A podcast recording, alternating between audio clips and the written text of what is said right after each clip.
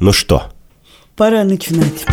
Новый год настает. Новый год настает. Здравствуйте. Это подкаст «Так вышло» студии «Либо-либо» и мы его ведущий Андрей Бабицкий. И я, Катя Крангаус. Это последний выпуск в этом сезоне. Мы отвечаем на вопросы наших дорогих слушателей, а наш партнер Джум, маркетплейс, на котором можно купить товары из Китая, Южной Кореи, Японии и России. Да что товары? Можно еще успеть купить новогодние подарки, Андрюш. Будем честны, большинство наших слушателей благодаря удивительно не новогодней зиме еще не купили подарки. Да я бы сказал, половина наших ведущих еще. Половина наших ведущих лучшая половина.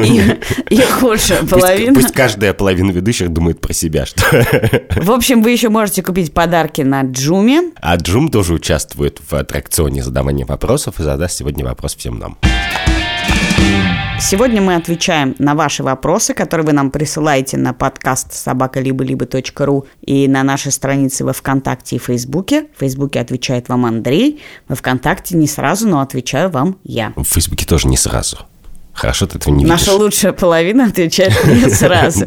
Итак, первый вопрос, Андрей, пришел ко мне во ВКонтакте от Николая. Я со своей девушкой хочу завести кота, взять котенка из приюта или на улице подобрать. Но внезапно моя сестра говорит, что хочет отдать своего взрослого кота кому-нибудь, так как возможно, что у детей на него аллергия. Должен ли я взять ее кота, даже если он мне не очень нравится, и у меня не будет возможности его воспитывать самому по этическим соображениям? Ого-го. Во-первых, конечно, воспитывать кота, Николай, ха-ха-ха-ха-ха. Это у кота не будет возможности воспитывать вас. Но я сразу хочу сказать Николаю, что да, можно не брать кота, если он вам не нравится. Потому что, если уж мы относимся к коту так серьезно, то вы заранее обрекаете его на жизнь с несчастливой семьей. Да. Но я бы сказал еще, если бы вот когда в моем счастливом будущем, когда я буду этическим консультантом, и мне будет, знаешь, приносить за 50 минут конверты, я буду быстро рассказывать, значит, что делать. Я в своих снах иногда мечтаю об этом. То я бы сказал так, Николай, вы мешаете, смешиваете, точнее, две проблемы. Одна проблема – это надо ли забирать ненужные вещи у своих братьев и сестер. Это так называемая проблема малыша, Да, да, да. который вынужден был донашивать за братом все и волновался, придется ли ему жениться на его старой жене. Да, я, например, считаю, что в принципе никто это не должен. Что если у вашей сестры есть что-то ей не нужное, включая кота, то у нее есть 7 миллиардов человек, кроме вас, которым можно это впарить. А, соответственно, если вы будете брать этого кота, то нужно иметь хороший аргумент, чтобы взять его именно у сестры. Ну, например, чтобы ваши племянники имели возможность его видеть. Да, но опять же, ты вовлекаешь бедного Николая в решение чужих проблем. Да. Если у племянников есть какое-то желание видеть своего кота, пусть их мама с этим разбирается. Но в действительности мы в прошлый раз обсудили заповеди из Ветхого Завета, но еще там был важный момент про сторож брату своему Да. Что все-таки даже если вы хоть как-то несете какую-то ответственность за жизнь вашей сестры, вы точно не несете ответственность за то, что она взяла себе кота, не подумав, что у ее детей может быть аллергия, не проверив это. А теперь вы должны чувствовать, значит, ответственность за то, что она пытается от него избавиться. Вот именно. А Я- если она от детей решит избавиться? Ужас. А вы как раз собрались да, усыновлять. рождественский выпуск. Прости, Катя. Есть же такой важный вопрос, он гораздо серьезнее, совершенно не рождественский. Действительно, надо ли и можно ли рожать детей, если столько детей находятся в детдомах, и им нужна помощь. Если уж ты все равно решил, что ты хочешь детей, то как ты можешь их рожать, если есть вокруг столько нуждающихся? Это такой вопрос, мне кажется, у людей возникает иногда. Да, но это именно потому, что дети не коты. А Николай, судя по вопросу, считает, что кот – это не какой-то субъект полноценный, с которым должна произойти влюбленность, химия, как бы. Вы встретили друг друга с котом, полюбили и живете вместе. А, ну, какой-то типа робот, которого ты можешь под себя воспитать. Я на самом деле в это не очень верю. Я все равно думаю, что это должна быть химия, и поэтому просто если этой химии с котом сестры уже не случилось, то жди следующей химии. А есть ли что-то, что ты считаешь вообще подходит под такой этический вопрос, будь то шкаф, штаны, кот, ребенок? Есть ли разница, робот?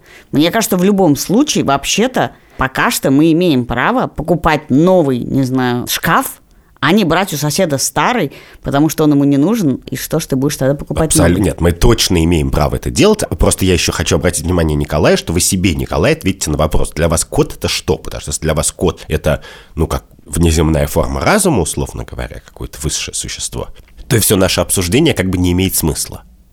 Кот вас найдет. Ну, в смысле... То такая... есть кот сестры сам придет к вам да, ночью и постучит. И постучит. Или если... даже не будет стучать. Мне кажется, коты не стучат, они Но, кстати, движут. если это произойдет, я бы на вашем месте точно бы его забрала, потому что он крипи. Спуки. Да, но это вот вопрос, имеет ли право быть кот крипи, например? И кот должны имеет ли мы его все равно любить? как известно, у Фиби из сериала «Друзья» была песня про такого да. малоприятного кота, но вы имеете право не заводить себе крипи кота. Smelly cat, smelly cat, what are they feeding you? Everybody, smelly cat. Николай, видите, мы вам дали карт-бланш буквально. It's not your fault. Мой вопрос про эмиграцию. Чуть больше двух лет я жила не в России, а в Польше, и почти каждый день я сталкивалась с людьми, которые не хотят интегрироваться не потому, что они здесь ненадолго, а потому что они не считают нужным учить язык, не погружаться в чужую культуру. И от каждого такого случая у меня прям безмерно пригорало все, что только может пригорать у живого человека. И точно так же меня раздражают русские, которые живут в Эстонии, и их настолько много, и они настолько не интегрированы, что русский стал почти вторым национальным языком. И несмотря на некоторую неприязнь нации к России и советскому прошлому, ничто их не останавливает от адаптации всего, что можно. И кинотеатры, детские сады, школы, какие-то мероприятия, почти все адаптировано под русскоговорящее население. Александр задает двумя важными вопросами. Во-первых, что должен иммигрант новой родине, и должен ли он интегрироваться сам в ее культуру, учить язык и так далее. А во-вторых, если ты такой иммигрант и смотришь на окружающих, должно ли у тебя пригорать по этому поводу, и должен ли ты беситься, что люди не интегрируются? Ну, я постараюсь ответить на первый, поскольку дважды в жизни была таким почти иммигрантом. Один раз я жила год в Израиле, но не знала, сколько я там проживу. И другой раз я жила 4 года в Латвии, точно так же не знаю, сколько я там проживу. Это могло продлиться год, а могло продлиться 10. Я абсолютно согласна с тем, что иммигранты должны интегрироваться в ту страну, в которую они иммигрировали. Проблема современной иммиграции заключается в том, что огромное количество людей, которые в последние годы куда бы то ни было уезжали, не считают себя иммигрантами. Это не та ситуация, как раньше бывало. Люди прощались в Шереметьево и очевидно считали, что больше никогда друг друга не увидят. В смысле, в 70-е годы, когда они продавали квартиру, сдавали паспорта, раздавали все свои вещи и уезжали просто с одним маленьким чемоданчиком, уверенными, что не вернутся. И вопрос интеграции был, безусловно, вопросом выживания. Ты интегрировался, ты интегрировал детей, ты нашел работу, ты разговариваешь на языке страны, в которой живешь и так далее, так далее, так далее. Сейчас люди уезжают посмотреть, люди уезжают на время, люди уезжают, продолжая работать и зарабатывать деньги в России, люди отдают детей, не знаю, в русские школы или в английские школы, где бы они ни находились и на каком бы языке ни говорили в той стране, в которой они находятся. Соответственно, люди не принимают того самого решения, после которого очевидным становится то, что надо интегрироваться. Можно то же самое сказать про брак, что сейчас люди живут вместе, но они не приняли того самого решения, после ну, которого надо интегрироваться. Конечно, так и происходит. Люди теперь э, а думают о сепарации еще до того, как они поженились. А ты не думаешь, что это само по себе может иметь какую-то этическую окраску, что, в черт возьми, мы такие инфантильные, чтобы в принципе не принимаем решений? Ну, понимаешь, это какая-то такая двоякая вещь. В Америке все составляют брачный контракт. Мне кажется дикостью проговаривать, как мы будем разводиться в тот момент, когда мы влюблены, собираемся жениться. Однако, наоборот, западный мир считает, что это очень взрослое поведение. Да, мы знаем, любовь не вечна, вот она пройдет, люди разводятся, и мы сейчас с тобой про это поговорим. И даже по прошествии 10 лет семейной жизни ты думаешь, ну, там, может, разумно договариваться о таких вещах на берегу. Но по-прежнему я считаю, что это порочная вещь, в принципе. Поэтому, да, я считаю, безусловно, люди должны интегрироваться. Они этого не делают, потому что, на самом деле, никогда практически никто сейчас не принимает окончательных решений. Я раз 10 начинала учить еврейский алфавит, потому что каждый раз, когда начинаю учить, я забываю половину букв. Если вы его видели, вы понимаете. И второе, ну, латышский язык, Андрюш, это балтийская группа языков. В балтийской группе языков два языка, латышский и литовский.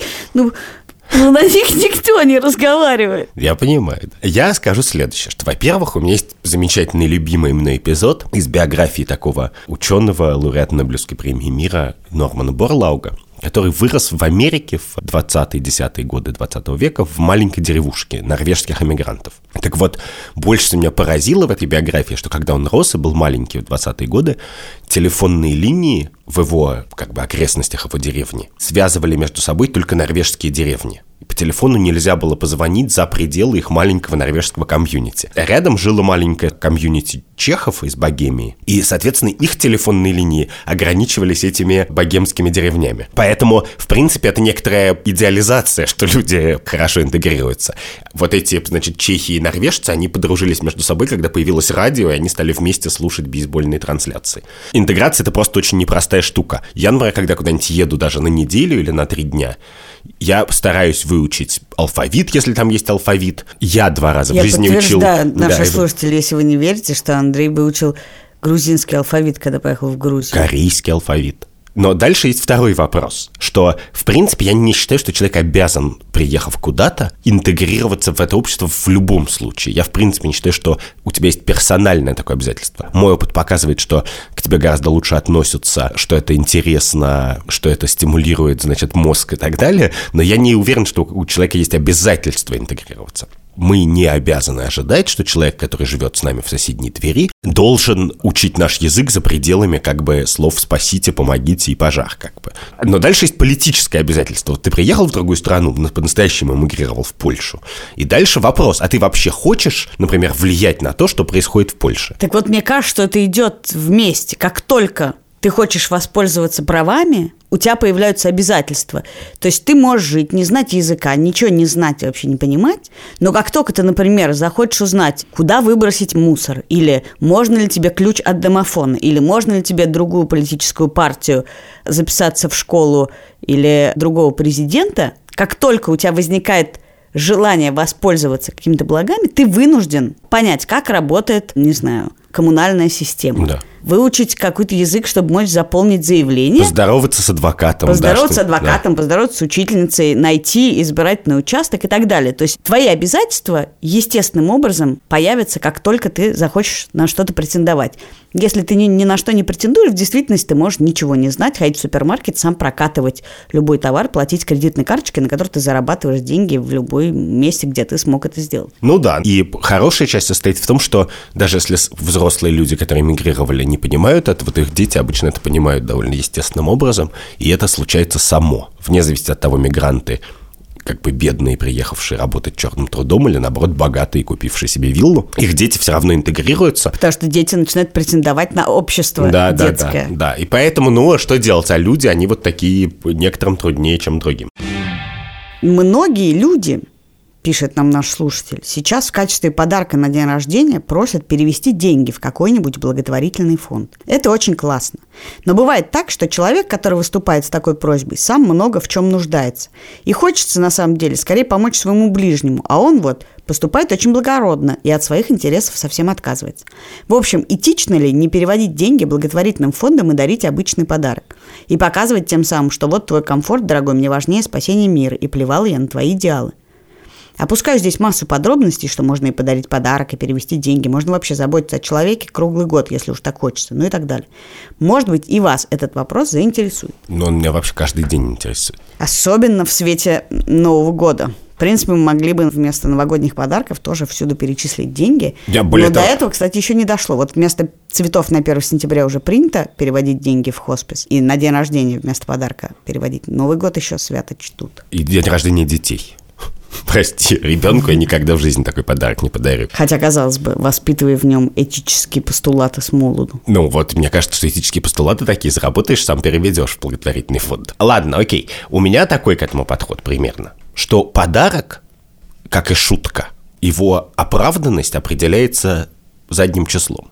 Вот ты пошутил, если все засмеялись, значит, ты хорошо пошутил. Ты подарил подарок, если ему обрадовали, значит, ты хороший подарок подарил. И, в принципе, с близкими друзьями, мне кажется, это не очень частая проблема. Близкому другу или человеку, которого ты всерьез любишь, легко подарить подарок, которому он даже, он скажет, ну ты гад, я надеялся, ты в ФБК переведешь, а ты, значит, принес мне то, о чем я мечтал всю жизнь. Ах ты сволочь, как бы. Но это не выглядит как какая-то трагедия, и что люди начнут друг друга мутузить после этого, верно же? Но мне, кстати, кажется, что это отчасти вопрос, связанный с первым вопросом про кота. Когда совесть начинает действовать против человека. Мне кажется, когда ты начинаешь мучиться, я хочу подарить человеку подарок. Я его придумал. Главное. Я его придумал и хочу купить ему свитер, потому что он мерзнет. И вдруг откуда-то каким-то черным пятном на тебя ложится. Нет, ты не можешь этого сделать. Ведь есть другие люди, которые тебе совершенно не, не знакомы, их проблемы тебе не знакомы, но если ты хороший человек, то они для тебя важнее, чем твой друг. Нет, ну в данном случае друг тоже говорит. Э, мне друг важно. говорит, пусть я хожу в дырявом, или пусть ты хочешь сделать мне приятно. Но нет, ты будешь плохим человеком. Есть моя любимая история про моих друзей. Они женились, и жена очень волновалась, очень. И вот в день свадьбы нельзя было им видеться, они ехали на свадьбу с разных концов Москвы. И вот жених звонит, и она говорит, зачем? Зачем ты мне позвонил?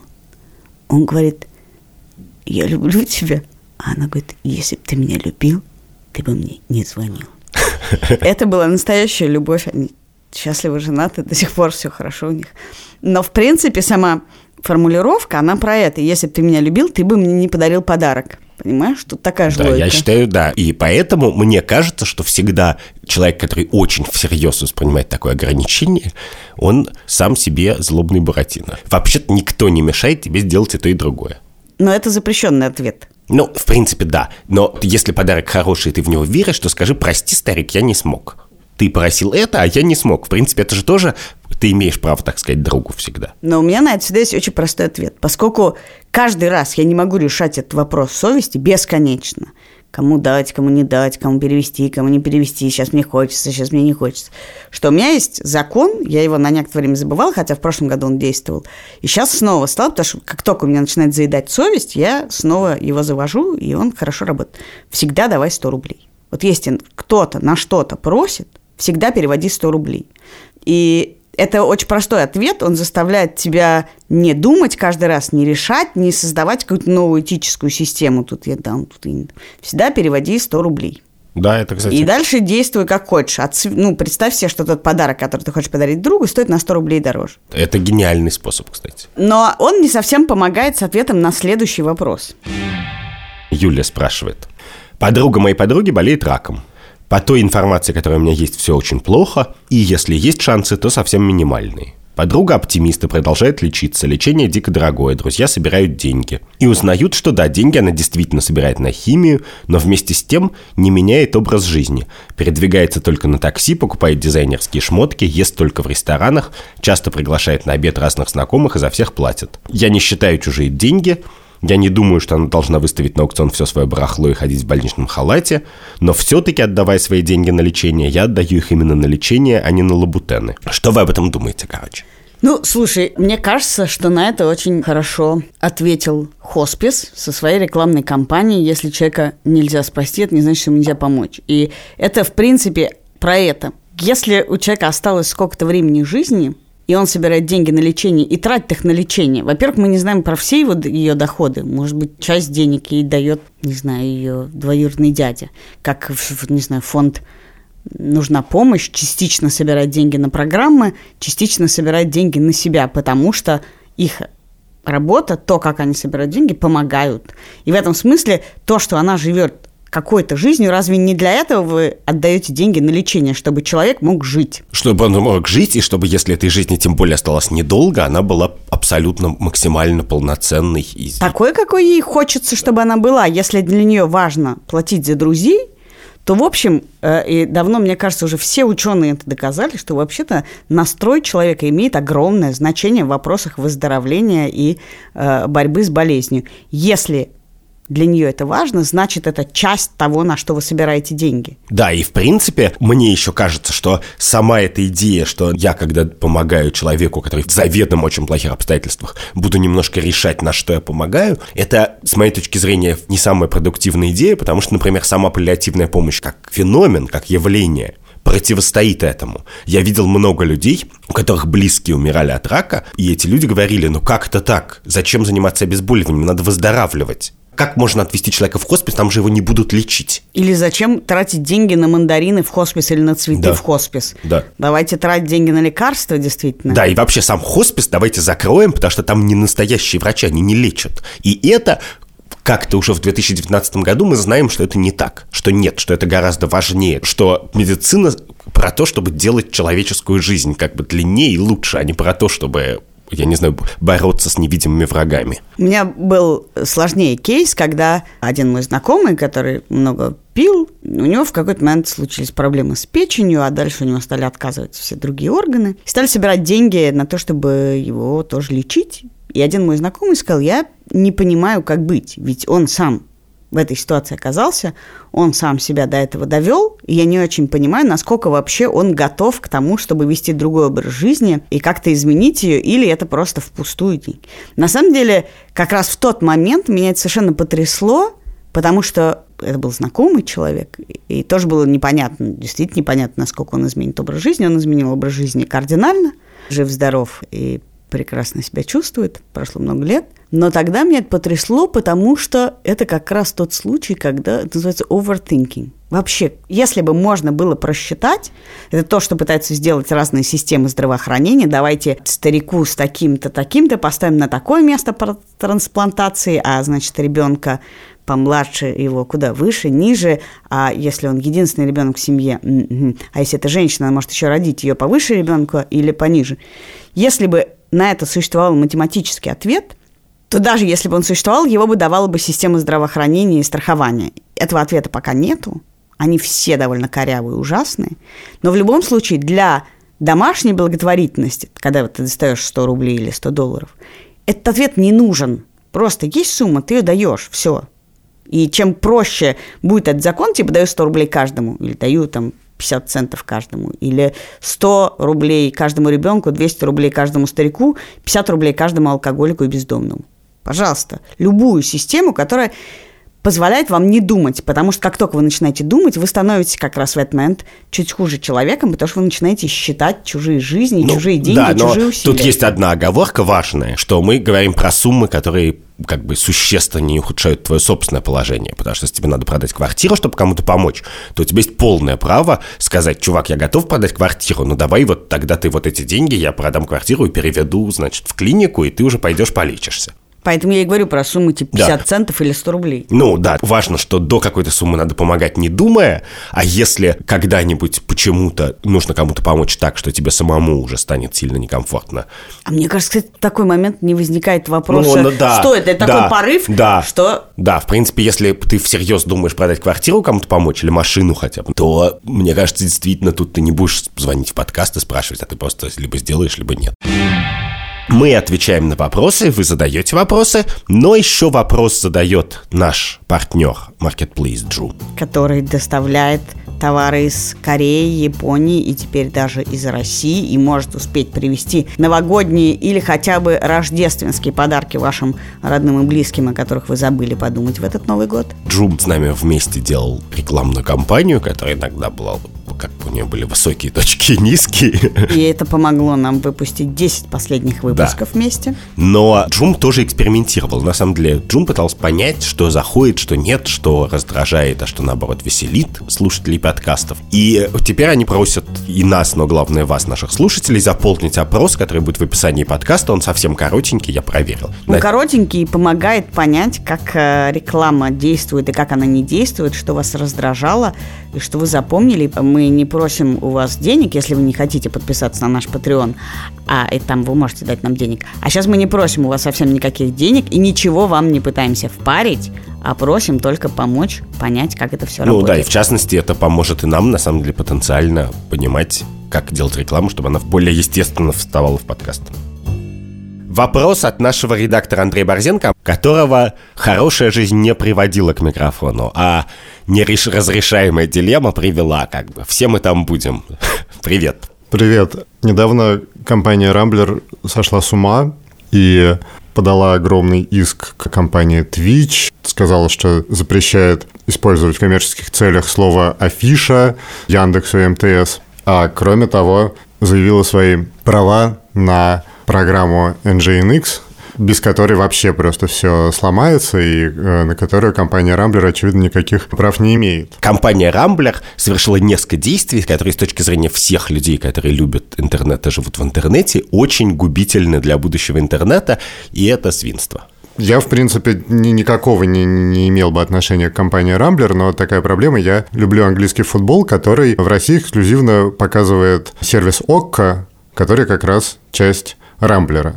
И я, в принципе, всегда был легок на то, чтобы отписаться от сервисов, если их владельцы ведут себя как говноеды. Но здесь мне, во-первых, очень обидно, потому что английский футбол – это по-настоящему важная часть моего отдыха. А во-вторых, я им уже заплатил. То есть, если я от них отпишусь, то они даже не потеряют моих денег, по крайней мере, в этом году. Сегодня, когда мы с тобой пишем этот подкаст «Матч Листер Ливерпуль», адски важный для всех, мы уже с Андрюхой заплатили за этот сервис ОКО, казалось бы, ничего не изменится. Но неприятно включать их приложение. Вот что делать? Слушайте, во-первых, тут опять случается overthinking. Возможно, наступает Новый год, и мне хочется сказать, что все Думайте ваши поменьше. этические... Думайте поменьше и задавайте... Over all the way. Думайте поменьше, и у вас будет гораздо меньше этических проблем. Тут какая штука? Во-первых, как только ты задаешься этим вопросом, эта этическая проблема встает перед тобой. Потому что в действительности, если бы ты не задумался об этом, то не было бы такой проблемы. Теперь ты задумался, и значит, каждый раз, когда ты будешь смотреть свой Лестер-Ливерпуль, ты будешь чувствовать, что предаешь святое дело бойкота. У меня с этим очень просто. Я не верю в бойкоты в России. Я помню ситуацию с Лукойлом, которую я даже, поскольку это меня заедала, мысль об этом, это история, когда м, топ-менеджеры Лукойла врезались в машину, где ехала женщина-врач с дочерью, которые погибли, которые каким-то образом провернули таким образом суд, что обвинили погибших женщин в том, что они сами виноваты во всем. И тогда был бойкот Лукойла, я в него не верила, но поскольку он меня мучил, я не ездила заправляться на Лукойл, но в бойкот я не верю, потому что большим компаниям в России от них ничего не будет. У нас не работает институт репутации на таком уровне, чтобы что-то изменить. Ну, кроме того, у бойкота нет адресата, нет конкретного человека, который как бы не может спать по ночам из-за твоего бойкота. Да, я верю в то, что плохие люди в итоге плохо управляются с бизнесом и людьми. И в этом смысле я верю, что Судьба накажет. судьба накажет, и человек, который подает в суд на всех подряд, потому что у него, значит, что-то там происходит, он не вытянет этот бизнес. И история компании Рамблер показывает, что плохо там дела обстоят. Потому что надо любить то, что ты делаешь, а ты любишь то, что ты делаешь, то ты понимаешь, это мое, это не мое, это я люблю, это мне не касается. Но тут еще есть такая штука, я два дня назад посмотрела, поскольку в эту серую погоду единственное, что меня спасает, это спортивные драмы, посмотрела фильм, называется «Рейс», я не знаю, как он называется по-русски, про Джесси Оуэнса, про темнокожего бегуна, который в 1936 году отправился в Берлин на Олимпиаду. И. И на вы глазах у получил Гитлера. 4, 4 медали на глазах у Гитлера, на глазах у камеры Лени Рифеншталь, на глазах у Гиммлера, у всех на глазах. Но перед тем, как он туда отправился, к нему пришло сообщество темнокожих, которые говорят, чувак, ты не должен ехать, потому что ты таким образом поддерживаешь нацистский режим. И там в фильме, я не знаю, как было на самом деле, потому что это реальная история, в фильме его отец, который все это время молчит, говорит, слушайте, он не поедет, никто этого не заметит. Он поедет, и если он не победит, то этого тоже никто не заметит. И, в общем, в принципе, вам всем и всему миру насрать, поедет он или не поедет. Но если он поедет и выиграет, то всем будет не насрать. И в этом смысле ответ тоже всегда такой, если ты можешь сделать так, чтобы показать компании и принести какой-то ей значимый ущерб, то есть выиграть, делай это. Но будешь ты смотреть эту Лигу Чемпионов, не будешь ты смотреть Лигу Чемпионов, дело не изменит. Английскую премьер-лигу.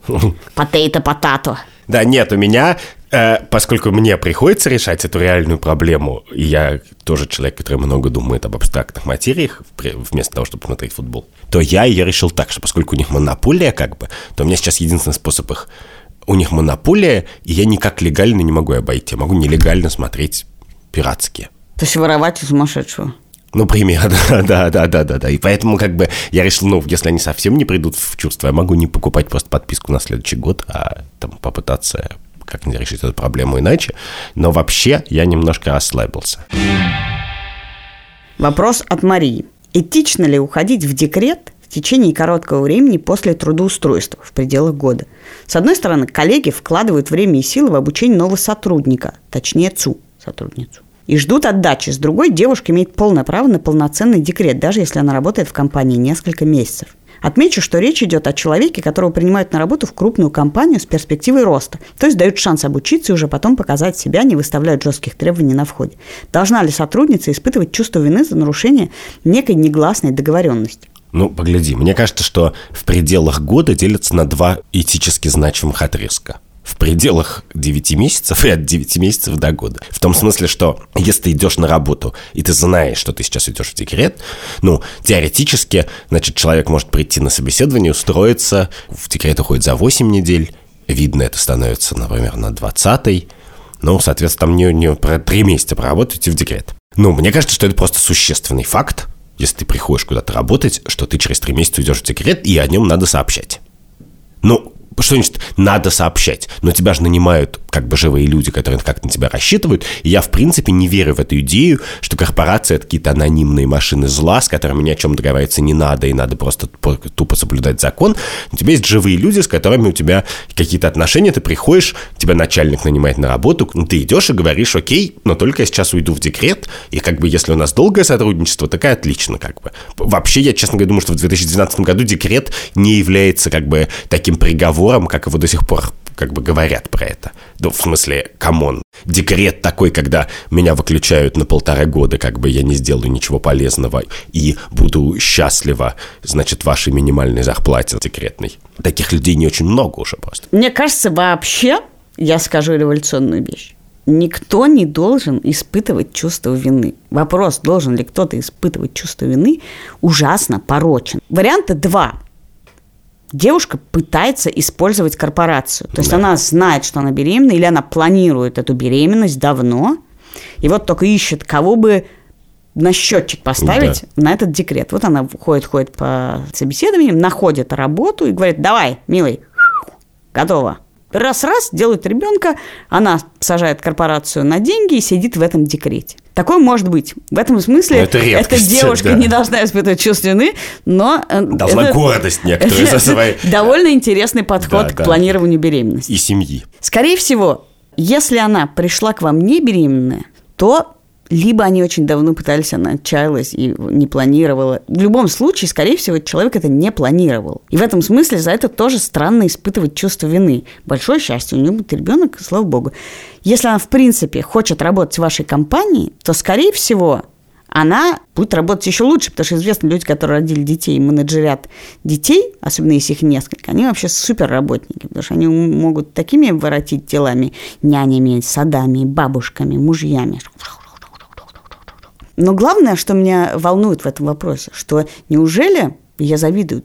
Есть люди, которые живут в какой-то стабильности бесконечной. И по трудовому кодексу. Вот вы устроились на работу и знаете, сколько конкретно, вот у вас по договору вы подписали на год контракт или на сколько у вас, на пять контрактов, и вы прям четко знаете. А то, что контора развалится, то, что вас переманят, то, что другого человека, которого вы взяли через три месяца, переманят, он что, ну, действительно неловко. Но, в принципе, люди вообще-то не подписываются ни на что кровью. Есть договор. Если по договору человек имеет право уйти, то он может уйти, и вы не должны его всем стыдить за это. Значит, да. ваша задача, если вы часть этой корпорации, часть HR, сделать так, чтобы сотрудник не захотел уйти чтобы если девушка забеременеет, то она захотела бы из декрета вернуться к вам скорее, да, потому и, что в принципе, дико интересно. поработать еще, пока она растет ребенка, потому что очевидным образом, может быть, она не будет работать 8 часов в день, но, в принципе, с какого-то момента, когда ребенку сколько-то месяцев, просто хочется хотя бы иметь какое-то отдушину. Мне вообще кажется, да, что вопрос, хочет ли человек уходить в декрет. Я, например, с первым ребенком не full тайм но работала со вторым нет. Это же вопрос того, какую среду вы создаете. Если она действительно там может научиться чему-то новому, сделать карьеру, о которой мечтает и так далее, так далее, она приложит все усилия, чтобы этот декрет никак не являлся ущербом для компании и для ее же рабочей карьеры. Если же у вас такая обстановка, что никто вообще не хочет работать и пользуется любым случаем, чтобы получать зарплату и при этом ничего не делать, это тоже не проблема сотрудника и не вина сотрудника. И трудовой кодекс никого не спасет. Я вообще просто в этой ситуации единственное, чего я против, это трудовой кодекс. Я считаю, что это бред, что это трудовой кодекс России, ну и многих стран описывает трудовую реальность 70-х годов. Типа ты живешь в моногороде, у тебя там один завод, как бы, и ты обязан заводу, и завод тебе обязан, как бы и вы в несчастливом браке на всю жизнь. Но это А- очень сложно. Если мы хоть о чем-то договариваемся, то, по крайней мере, то, о чем мы договорились, если уж все подписали это, то почему это не уважать? Она имеет право уйти в декрет. Нет, нет, нет, я просто говорю, что некоторого рода договоренности трудовой кодекс запрещает. Ну, например, у нас нет декрета, а мы тебе просто платим какую-то сумму, а дальше ты приходишь к нам заново или не Ой, приходишь. это я очень уважаю, кстати. Да, это я- очень мотивирует. Да, да, да, в смысле, выглядит это реально так, если ты пользуешься этим декретом, что нет, что ты можешь очень долго не работать, но мы тебе будем платить какую-то унизительно маленькую сумму Да, все а это время. можешь, мы тебе полгода платим твою Да. зарплату, но и ты знаешь, что через полгода это закончится, и ты должна выйти на работу. Ну, или и что-то, мы да. делаем тебе добро, и все довольны. Вопрос от Насти. Здравствуйте, случайно придумала тему для выпуска «Этично ли дружить с руководством?» У меня есть коллега, который строит дружеские отношения с нашей общей менеджеркой. Как результат, руководство всегда на ее стороне, и она первая получает продвижение и плюшки. С одной стороны, нас бесит такая несправедливость, с другой, может, у нее действительно искренние дружеские намерения, и то, что в глазах руководства она лучше, чем мы, это только наша проблема. Слушай, ну а ш- как вообще может быть этично или неэтично дружить? Дружить всегда этично. Да. Дружба – это хорошо. Да, а дальше второй вопрос. Способен ли ты адекватно оценить друга как работника? Да. Ну, когда да, когда нет. Я считаю, конечно, да. Более того, ты к друзьям относишься более критично. Ну, и в некотором смысле иногда ты некоторые рабочие отношения прерываешь, чтобы дружбу не порушить, наоборот, там бывает и такое. Да, но опять же, вообще этот вопрос исходит из того, что есть какие-то люди, есть какие-то работы, на которые тебе на самом деле наплевать. Вот если тебе наплевать на дело, которое ты делаешь, Да. ты можешь прикрывать своего друга, не знаю, повышать ему зарплату, даже если он плохо работает. Но в действительности, если ты занимаешься любимым делом, то ты хочешь, чтобы у тебя все получалось хорошо, и непонятно, с какой стати, вместо того, чтобы найти человека, который делает это дело хорошо, ты прикрываешь друга, который тебя все время подставляет. Ну, то есть это какое-то Нет, очень я странное могу тебе сказать, представление. это, это не странное представление о работе, это еще устаревшее, как мне кажется, представление о том, что такое дружба. Это дружба в таком смысле, ну, как мафиозного непотизма. Ну, то есть вот мы одна семья, поэтому я, конечно, буду страдать, что ты плохо работаешь, или ты хорошо работаешь, а я буду тебя перехваливать. Но это как бы моя обязанность семейная. А в принципе нет такой обязанности и строить дружбу на таком шатком основании, мне кажется, довольно странно. Честно говоря, я такого в жизни не встречала. Я встречала ситуации, когда люди из-за того, что они не очень довольны тем, как работает их друг, начинают беситься в три раза Да. больше, чем они бесились, если бы это был посторонним человек, и скандалят и портят дружбы от того, что они не совсем довольны работой. Но я ни разу не встречала человека, который любит свое дело, посадил своего родственника или друга, тот все проваливает, а этот первый свистит, и только зарплату ему Да, и, кстати, единственный Повышает. пример, который мы реально видим, это дети Чемизова, Патрушева там, и Бортникова каких-то путинских топ-менеджеров, которые настоят на высоких должностях и все проваливают, и Но мы продолжают... просто не советуем вам с ними работать. Да, да, да, просто не работайте с ними как бы. И там, очевидно, другая история. Там история не про дружбу, а история про превратно понятая, значит, путинскими топ-менеджерами идея про аристократию. Но вообще защита от таких ситуаций заключается не в том, чтобы не дружить с руководством или не работать там, где люди дружат с руководством, а просто работать на работах, где людям есть дело до того, что они делают. Потому что это защита от любых такого рода ситуаций, мне кажется. Потому что есть и важно, ты следишь. И тут интересная история. На Новый год выйдет последний выпуск подкаста «Истории русского секса». И там участвует Арина Винтовкина, которая секс-блогер. В общем, она в какой-то момент работала в месте, где все решили, что она спит с начальником. Она не спала с ним. И она рассказывает, что в какой-то момент всем повысили зарплату, кроме нее. Она приходит к нему и говорит, чувак, ты чего? А он говорит, я не могу, все думают, что мы спим с тобой. Она говорит, ну подожди, у меня ни романа, ни денег нет вообще. Ничего, за что? И это как раз действительно более вероятно, когда люди не делают чего-то из боязни, что все подумают, что это из-за дружбы или из-за каких-то личных отношений. Ну да, кроме того, еще хочу сказать, что иногда сложно спутать, наоборот, продуктивное сотрудничество с дружбой. Что если два чувака делают очень хорошо одно дело и понимают друг друга, и у них вместе есть рабочий план, то они, конечно, будут сидеть вместе это все время обсуждать, бухать по этому поводу и так далее. Грань очень тонка. И, в принципе, уж точно со стороны это сложно оценивать. То есть, условно говоря, вот если бы этот вопрос звучал так, что у меня в подчинении мой друг, и мне все время хочется ему как-нибудь помочь, но обычно не потому, что он друг даже, а потому что там, например, сложные обстоятельства в жизни или что-то. Я бы гораздо больше понимал, в чем состоит вопрос, потому что смотришь на это со стороны, но как бы тебе кажется, что это несправедливо, ну просто выйди оттуда, уйди. Да и вообще, мне кажется, тоже действительно устаревшее представление о дружбе как абсолютно какой-то слепой некритичности, что как кротик какой-то вот взял на работу друга и ничего не видит. Или подружились в процессе. Но Нет, это вообще-то ис- да, дружба – это просто хорошее отношение, интерес и желание проводить время вместе. Оно никак, в принципе, не должно коррелировать с умением оценить адекватно рабочие свойства. Это даже не сексуальное желание, которое действительно может у тебя мозг вынимать. Вот, и это, кстати, да, что можно в качестве мысленного эксперимента представить такую же ситуацию с сексуальными отношениями, и мы бы ее оценили совсем по-другому, ровно потому, что мне, по крайней мере, гораздо легче согласиться, что в ситуации какой-то страсти Да у тебя мозг романа, действительно да, мозг работает может, хуже. Да, да, да, и ты, начальник, можешь делать какие-то глупости. И именно поэтому я гораздо спокойнее отношусь к тому, что это запрещают много где и в разных обстоятельствах. Год заканчивается. Год этот хорошо начался, потому что первый выпуск мы буквально писали чуть ли не ровно год назад. Да, 25 я была в или Риге. 26 да, да, ты была в Риге, я был в Москве. Мы его выпустили в ночь на 31 декабря, его послушали наши разные выпуски с тех пор миллион раз. Я поздравляю тебя. Вау, вау! Их было всего больше 40. Я из этого беру лучшую половину. Да, да, да. Мы всем очень желаем хороших праздников. И снега. И снега, и чтобы они были не очень длинными, чтобы снег наконец выпал, и чтобы мы все успели отдохнуть, а праздники как раз кончились.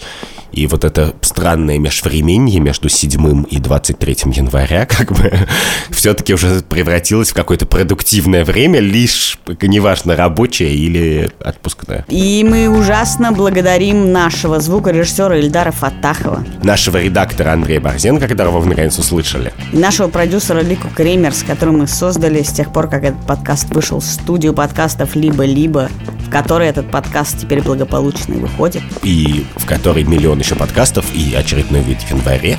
Ура, с Новым годом! С Новым годом! До свидания, пока!